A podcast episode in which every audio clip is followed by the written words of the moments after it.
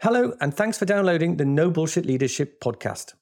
If you're interested in learning more about the life changing power of great leadership, I have two exciting pieces of news. The first is that my new book, No Bullshit Change, is out now in hardback, Kindle, or on Audible. And the second is that I've launched a brand new online No Bullshit Leadership training program. It's designed for anybody who has ambitions they want to fulfill places they want to go, and people they want to help thrive. If that's you, head over to my website, chris-hirst.com, to sign up for more information. That's chris-hirst.com. Thank you, and I hope you enjoy the podcast. Hello, I'm Chris Hirst, and welcome to the No Bullshit Leadership Podcast, brought to you by Intelligence Squared. Leadership is difficult but not complicated, and I want to help you cut through the bullshit and get to the heart of modern leadership, which, put simply, is the power to get stuff done and make stuff happen.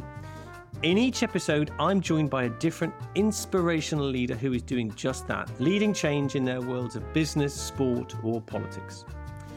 My guest today is an economist, writer, and broadcaster. Dr. Linda Yueh is a Fellow of Economics at St Edmund Hall, Oxford University, an Associate Fellow at Chatham House, and an advisor to the UK Board of Trade. She was previously Chief Business Correspondent for BBC News and Economics Editor at Bloomberg TV. Dr. Yueh is also a widely published author, and her latest book is The Great Crashes Lessons from Global Meltdowns and How to Prevent Them. Welcome to the podcast. Thanks very much for having me, Chris. Not at all. So, let's start with the most obvious question, I guess. What is a crash? How would you define it? I would define it as economic misery.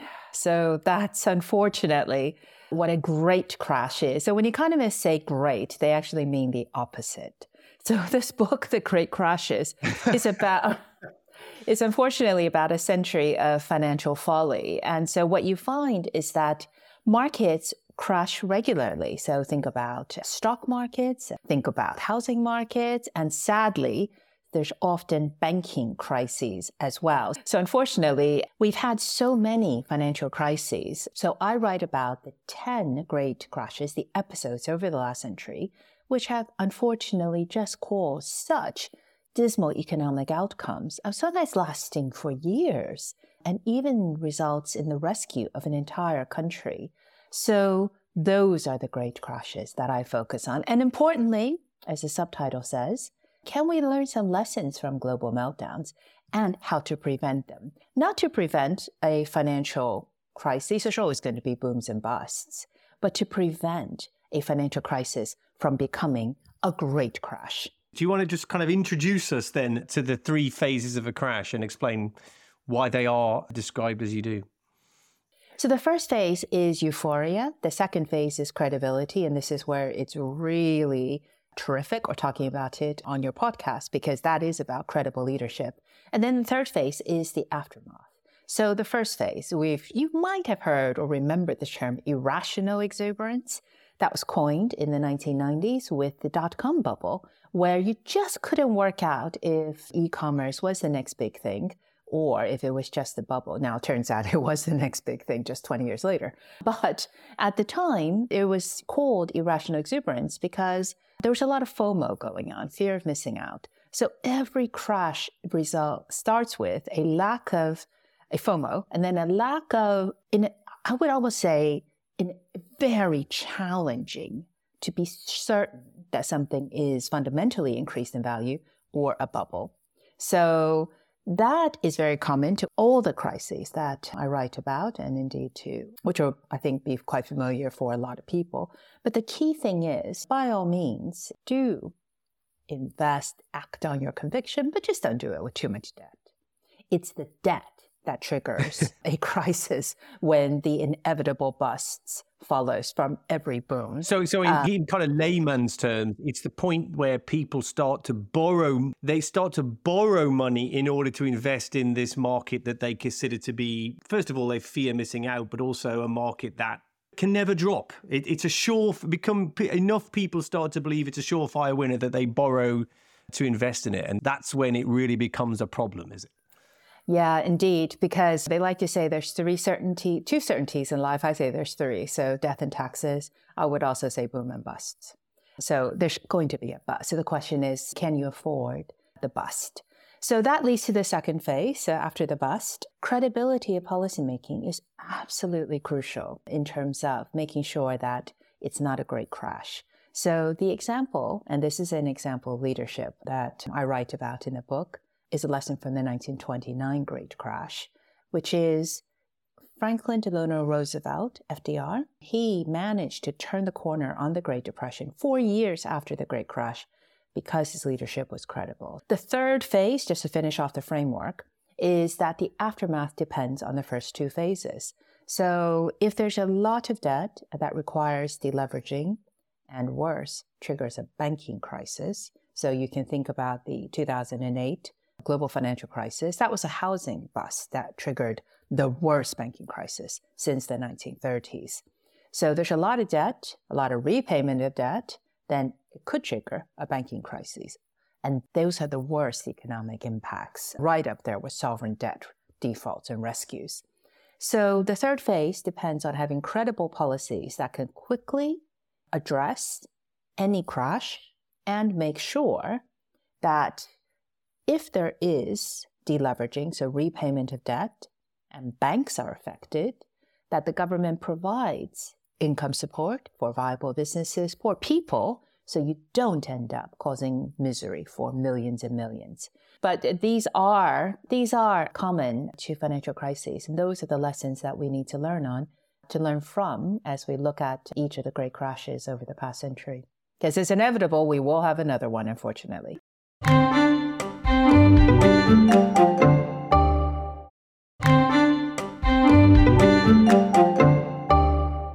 The leadership thing I think is interesting because you talk about the three phases, and I suppose that the middle of those three, credibility, is, as you say, is most obviously linked to leadership. But that, the question that makes that occurs to me then is it possible, or indeed are there examples of where of the crashes that never were, if because somebody, whether it be uh, governments or whoever, intervened in a market, a housing bubble, a stock market, and headed off that crash? Are they possible to stop in advance, or do you have to just accept that they're going to happen and then deal with the consequences? So there's a story I tell in the book, which is actually from 1955. The then Fed chairman said, Who wants to be the one who takes away the punch bowl when the party is just getting started? So traditionally, central banks do not want to deflate the bubble because they always, they can't tell if it's a bubble or not. So that changed after the 2008 subprime crisis in the US because the consequences were so dire that since then, over the past decade, there has been a greater attempt to try and deflate a bubble, which is very hard.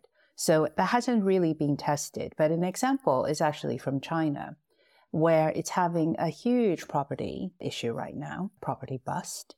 And it's triggered by the government trying to control the amount of debt in the system. The government put out three red lines, which were intended to limit property developers' ability to become leveraged or indebted. And that's triggered the worst property crash that China has seen in its history as a modern economy. So, over the past 40 years. That being said, that is indeed what governments are doing now, which is called this is a mouthful macroprudential regulation where they do things like lean against the wind. So, what they do, for instance, is if you think about how a bank lends, if your house price goes up, the bank that lends you money on your mortgage, the value of that collateral, your house, has increased, which means, of course, you could remortgage at a better rate, but the bank lends on the basis of the value of the collateral on its balance sheet. So now it can lend more. So in a rising market, lending expands. It's a self-fulfilling, it's a self-accelerating process. Yeah, so credit expansion is, is literally how the system works. But central banks will now come in and say, well, actually, house prices have risen, but we're going to limit the loan to value ratio, the loan to value of your mortgage, that they can lend against to try and reduce the amount of credit. And that's how they lean against the wind. So that's one tool. They've got other tools as well. But the whole intention is that central banks, regulators generally, are trying to prevent bubbles from bursting by trying to deflate them. But I gave the example of China because it is very hard to do. And, you know, there's, I said this a moment ago, there's always going to be booms and busts. And they have nothing to do with, with asset prices. Let me just be clear. Booms and busts follow the business cycle. So there's always going to be a recession and expansion. And so that has nothing to, it can have nothing to do with asset prices. So, so in fact, one of the statistics, statistics that I give in the book is if you look in the US in the post war period, basically, stock markets have fallen, have crashed, but doesn't lead to a recession, not all of them. But every recession comes with a stock market decline. So therefore, whenever you do have a recession, which does is a regular economic feature, then you will have an asset price fall, and it tends to be across asset classes. So it's not always the case that financial crises have to happen, but there is an argument for looking at when times are booming, even if there isn't a bubble, is the economy prepared for the next turn when it goes into recession? So that's the that's essentially the new model that central banks have taken on over the past decade.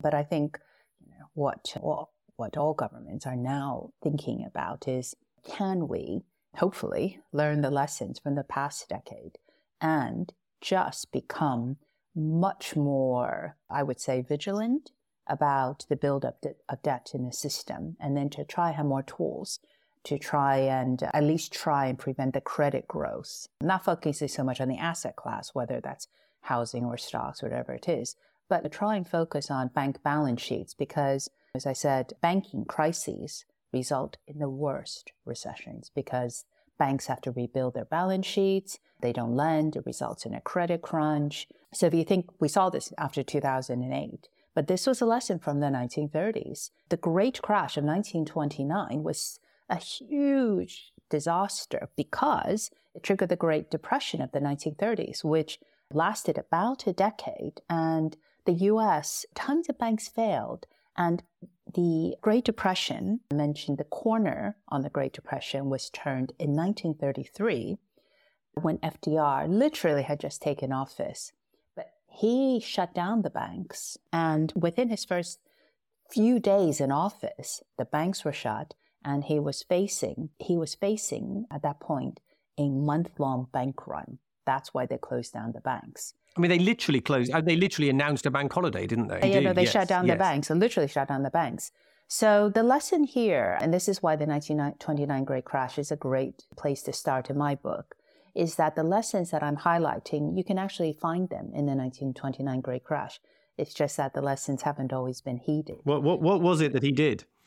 So he did his famous fireside chat, which is a radio broadcast. So after the he declared a banking holiday, US had actually shut their banks over the weekend. He told literally millions of Americans who are 4 years into this Great Depression after the Great Crash. And remember, there's been a month-long bank run. He goes on the radio and says, "We have shut the banks. We're going to make sure that only the sound banks reopen so it will be safer to put your money in the bank than under your mattress. So I'm sure they were relieved on Monday when there were queues of people once again outside of the banks, but they were queuing to put their money back into the bank rather than queuing to take the money out. So why was he so credible when his predecessor spent four years and couldn't turn the corner? Well, one is speed, shutting down all the banks. of you that's that's speed when you've just been president for like a day. And also, he did inherit legislation, which he passed immediately. So the reason he could say that to Americans, it was safer to put it into the sound banks, was not only had they gone through the bank's balance sheets quickly, but they effectively guaranteed deposits. So we're used to deposit insurance now here in this country, up to 85,000 pounds. If the bank goes down, you get your money back. The US didn't have deposit insurance like most countries didn't in the 1930s. So they put in deposit insurance. So, backed by legislation, which was credible, quick resolution of the failed banks, and then a message that we're on top of it turned the corner on the Great Depression. It didn't end the Great Depression. The Great Depression went on for the rest of the 1930s because the economic damage that I'm describing was so extensive after four years of this. But he turned the corner because he was a highly credible leader who acted decisively and quickly, and people believed him. The other example I'm going to fast forward to is the euro crisis, which is a very similar example, but this one I was there for. So the euro crisis was started in 2010 and it turned the corner in July of 2012. So this was because of European Central Bank, that's the central bank for the euro area, the countries that use the euro single currency. The president, the central bank head, is Mario Draghi. He gave his whatever it takes speech here in London, actually, at Lancaster House on the eve of the London Olympics. So, like I said, I was there. And the Euro crisis had been rumbling on since 2010, just seemed to be getting worse and worse. Not only was Greece rescued, Ireland was rescued, Portugal, and there was real concerns over Spain's banks, and eventually Spain's banks got rescued, Cyprus. So, how did he turn the corner? He literally gave a speech that said, All of you un- misunderstand, underestimate the political will behind the euro. So believe me when I say we will do whatever it takes so the euro will exist. Because all of that had raised an existential question around the euro. He also, so there was financial markets at the time was looking for the central bank, the ECB, to buy government debt. Because remember, government debt is being sold off. Of course, nobody wanted government debt from the euro area and the peripheral countries. So they wanted to see a bond buying program. So Draghi had announced, essentially, it's called the OMT, outright monetary transactions. Acronyms and names are not strengths in monetary economics. But what was fascinating was the OMT was never used. It was the credibility of his speech backed up by euro area leaders like Germany's Chancellor Angela Merkel and others who supported Draghi and said, yes, we politically stand behind the euro. So I write about in the book, I was there. You could immediately see the stress in financial markets come down. We were measuring stress through looking at spreads and various things. It was a turning point. So I write in the book that Timothy Geithner, who was then the US Treasury Secretary, after this speech, went to Frankfurt and wanted to find out all about the speech. How did he do it? You know, what what was the planning? And apparently Mario Draghi had made it up on the spot. He was giving his prepared speech and he just decided to ad lib. Now, central bankers don't ad lib, right? I mean, they have a prepared speech. It could move markets. It's yeah, all very, yeah. it's all vetted. So apparently he ad libbed it. He yeah, just said whatever it takes. And so Geithner was like, there was no plan. and yet it worked. Why? Because it was viewed wow. as credible, even without actually using, as I say, the bond buying program and any of the pro. There was no program behind it. It was this convincing the market. This was a credible statement. The euro was going to survive. Essentially, it worked because they believed him. I mean, in really simple terms, the markets believed him, even though he didn't feel he didn't provide any tangible evidence for that. He just said, This is what we believe and what we're going to do. And that worked. It's interesting, the early 2000s, because we had kind of three, didn't we? That, that certainly you and I have experienced in one shape or other. Dot com at the start at the start of the, the century, and then the the global financial crisis, and then the euro crisis.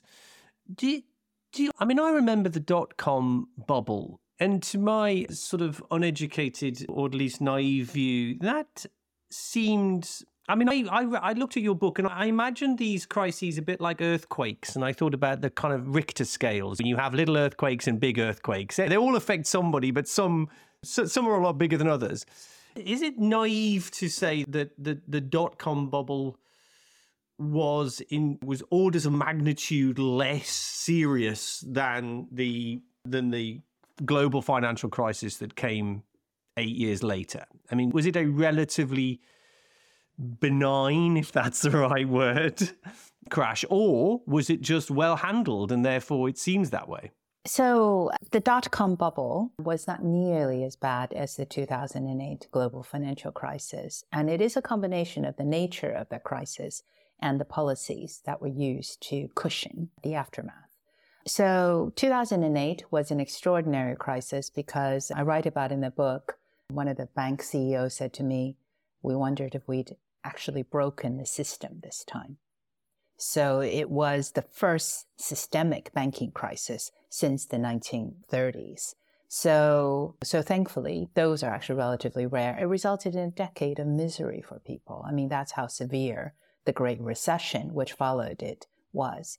Do you think that's a, that then to sort of separate the two, the the global the global financial crisis and the dot com bubble?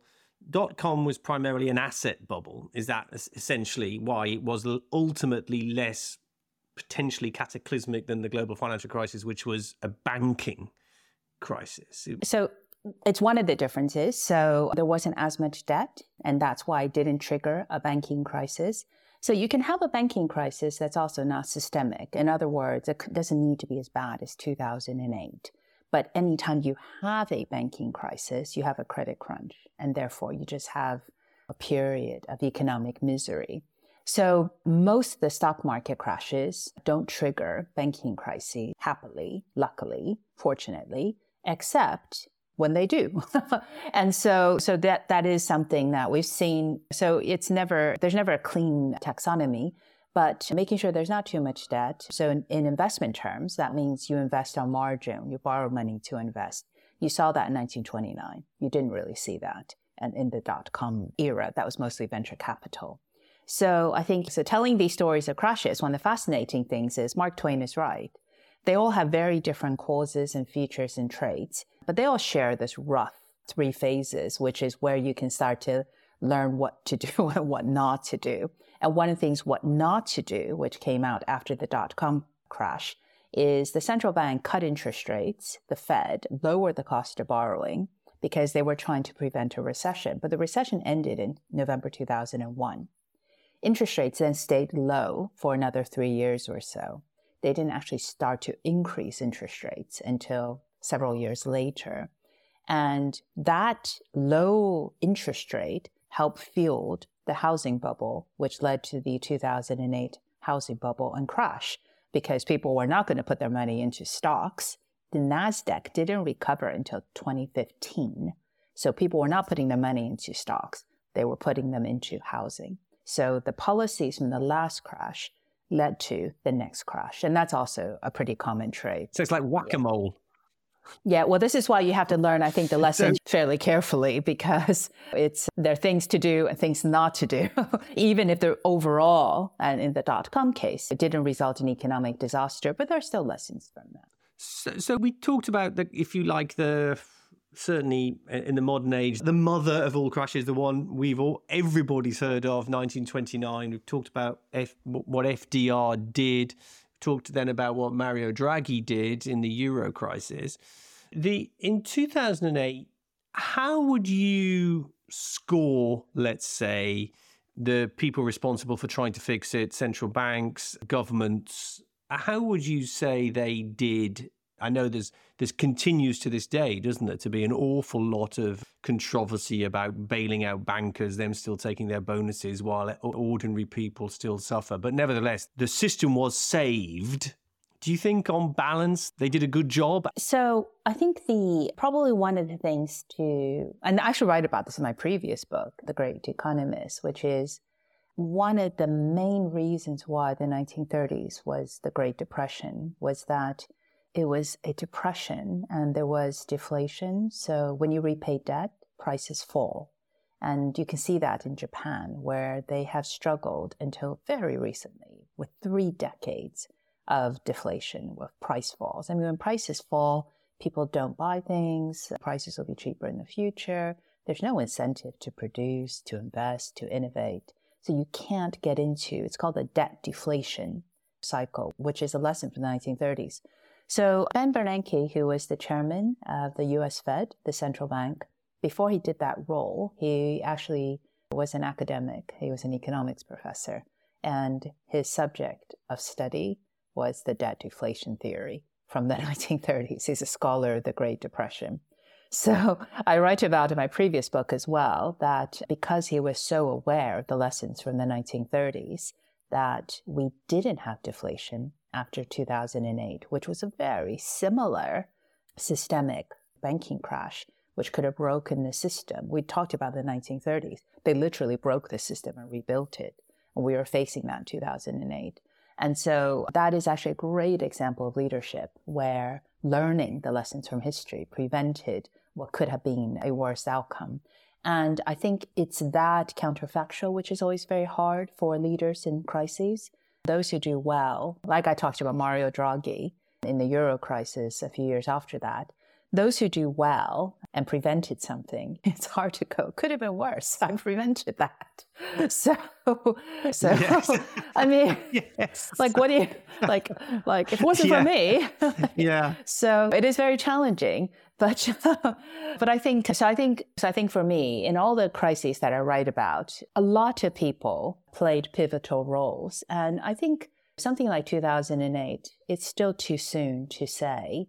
There's I think there's a reason why books like mine are still writing about the story. There's a saying which is nothing is certain, especially history. You know, you're still looking at it and yes, trying yes, yes, to work absolutely. out who played which yeah. role and what.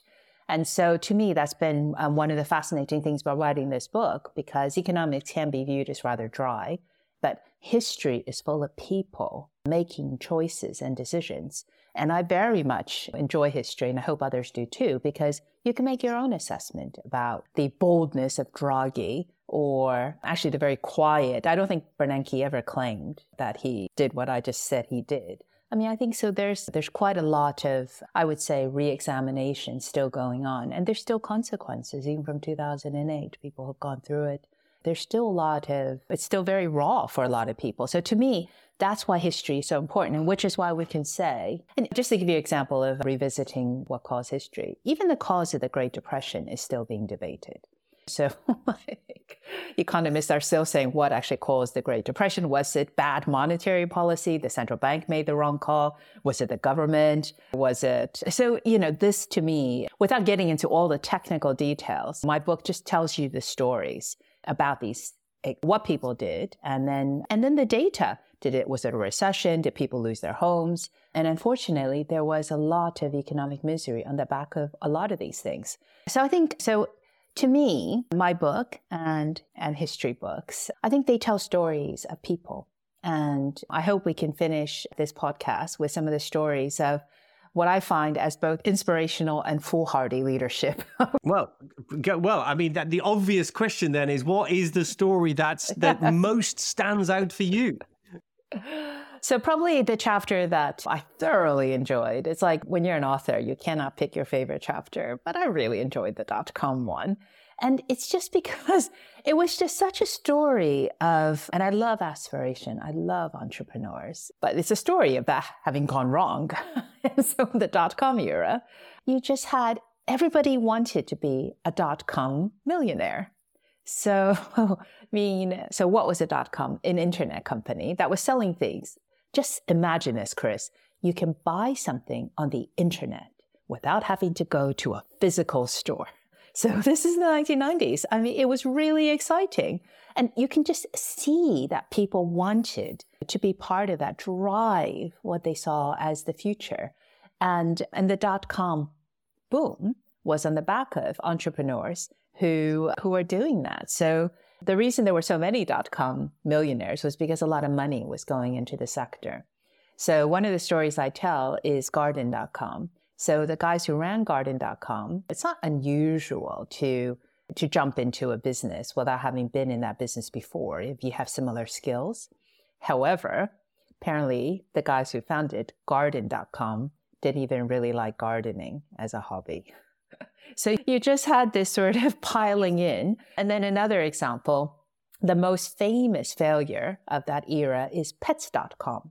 So they had this idea where you could, but I mean, you could sell pet supplies. They spent millions on a sock puppet who was featured in the Thanksgiving, Macy's Thanksgiving Day Parade was in the Super Bowl halftime show. So you might be tuning in to watch Rihanna, but you could have seen a sock puppet in the late 1990s getting that coveted slot. So they were spending, just spending just like that.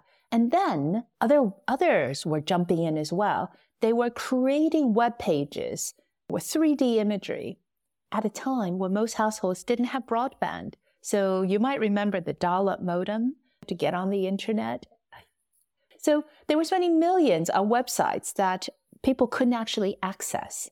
And so unsurprisingly, this they were probably ahead of their time because e-commerce now with broadband means that you do have the ability to buy things. We buy things online all the time now. So they're probably too early.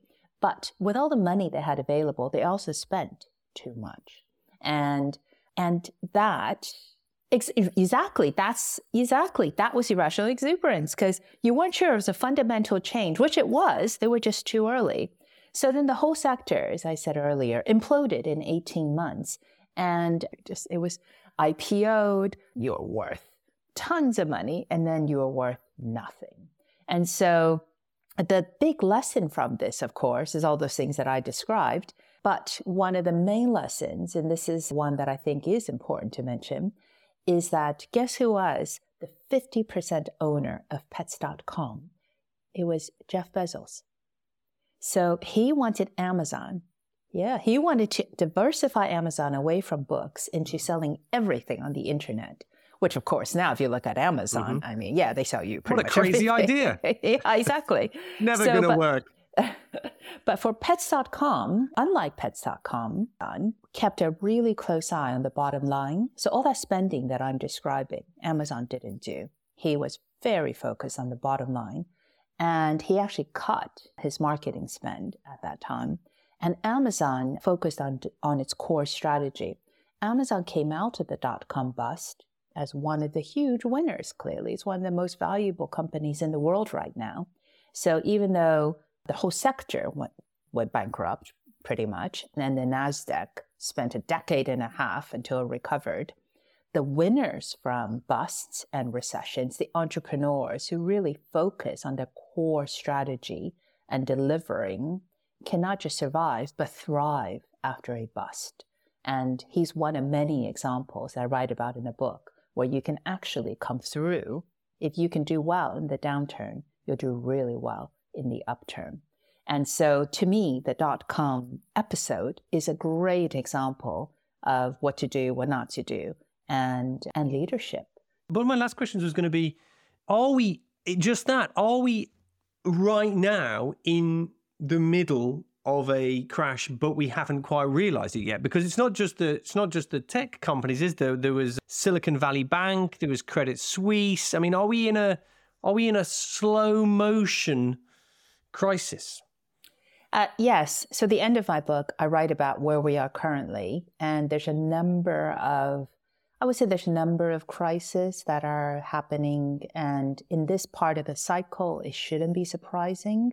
In other words, we are facing recessionary conditions. Interest rates are very high, and in these circumstances, inflation's high. In these circumstances, this is often in this part of the cycle, recessions come with asset market falls. So we mentioned the tech crash and Silicon Valley Bank, the three banks that failed this year, um, all considered to be mid-sized regional banks. They are three of the five biggest bank failures in U.S. history. The only two which are the same size, the biggest one is Washington Mutual in 2008, and the fifth biggest crash, that's smaller than the three banks that failed this year, was Continental Illinois, which was during the savings and loan crisis of the 1980s, which I write about in the book. So the US has a regional banking crisis, which if you look at the example of the S&L crisis, so the US has a regional banking crisis, but if you look at what happened in the savings and loan crisis of the 1980s, never discount savings and loans are like building societies. If enough of them go, it can be systemic. They right now also have faced a commercial real estate crash because people are not going to the office as much. So property values have fallen by half in some cities like New York and Boston. We have a cost of living crisis that I write about in the book. Our efforts to control inflation going to tip us into recession. And if you're in recession again, you would expect asset markets to also fall, potentially crash. So right now, we are at a period where a number of things could trigger a financial crisis. Emerging markets as well. To give you one statistic, 60% of emerging markets in developing countries are at risk of debt distress, according to the International Monetary Fund that monitors these things. In 2008, that percentage was 20%. So, because of the pandemic and the Russia Ukraine war, there are more emerging markets which could possibly need a rescue. China's banking crisis that I described could be an actual crisis. Hard to say in China, lots of information we may not know. They own the banks, but the property collapse suggests banks' balance sheets are stressed. So globally, we could also be looking at anything which could trigger a financial crisis, potentially a great crash. So all of those things are happening right now, which is why this period is sometimes described as a poly crisis. There's just a lots and lots of things. So I really hope that we have and can learn the lessons from history to prevent these crises from becoming great crashes. Well, it, that's a great place to end. So, your book, The Great Crashes, it's we should all, particularly people, particularly people who work at the top of banks and the top of our government, should rush out and read it. I'm sure they are. so thank you so much for your time, Linda. That was absolutely fascinating. Oh, thank you, Chris. Absolute pleasure.